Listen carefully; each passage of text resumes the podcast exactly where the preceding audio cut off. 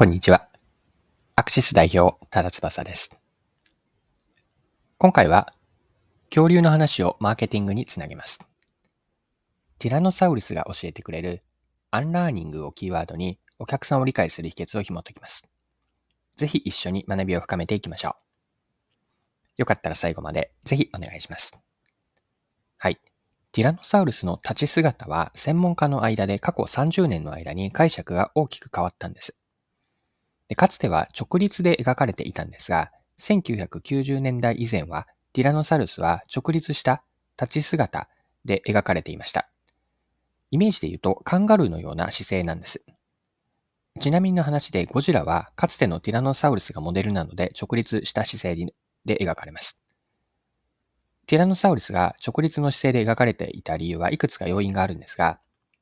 具体的には1990年代以前はティラノサウルスの化石があまり発見されておらず、その形態や生態について十分な証拠情報がなかったんです。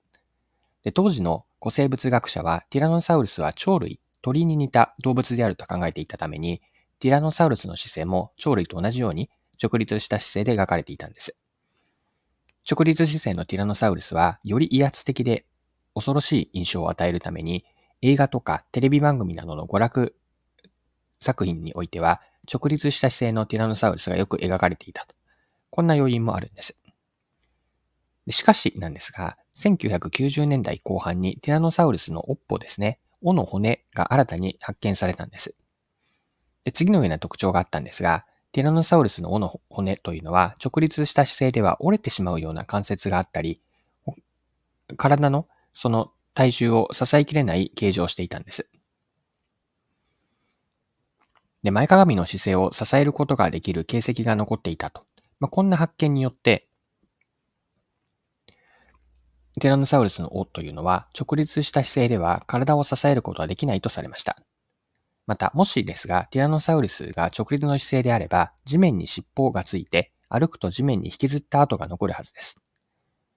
まあ、しかし、尻尾の跡が残っている形跡が発見されないことも、前傾姿勢の説につながりました。こうした状況から、ティラノサウルスの姿勢は前かがみであったと変更されたんです。ティラノサウルスの姿勢に対する解釈が変わったのは、古生物学研究の進歩によるものなんですよね。古生物学研究では化石の発見が重要です。化石から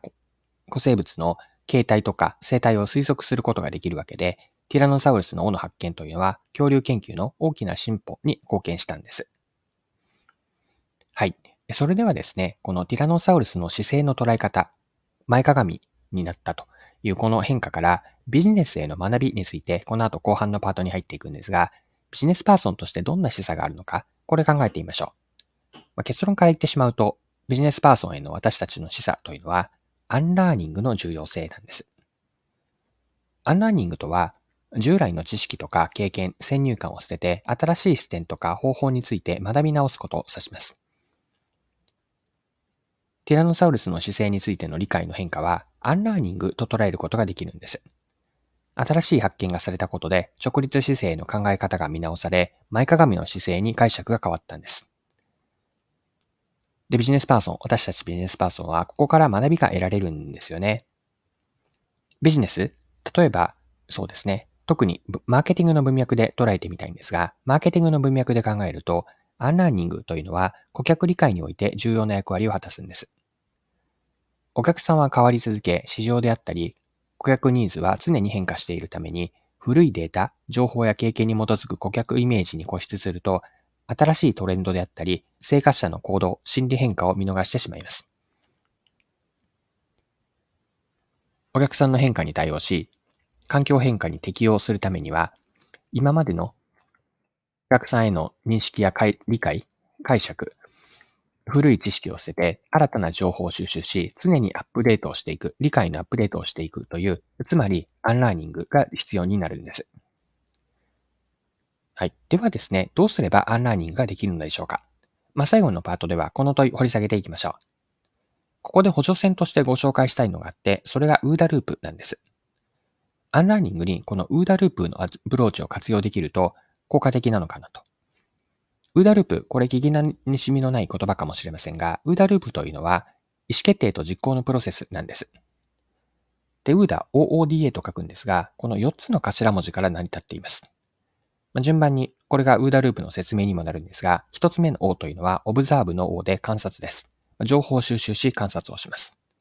次に2つ目の O なんですが、これはオリエントの O で状況判断を指します。観察内容を掘り下げ、意味合いや示唆を抽出し、どういった状況なのか、まあ、方向性を判断するというのがオリエントです。3つ目の D はディサイド、意思決定のもので、状況判断に基づいて決断をします。そして4つ目の A、これ最後なんですが、行動の act、まあ、実際の行動に移すと。まあ、このように観察をし、状況判断を入れて意思決定をし、行動していく。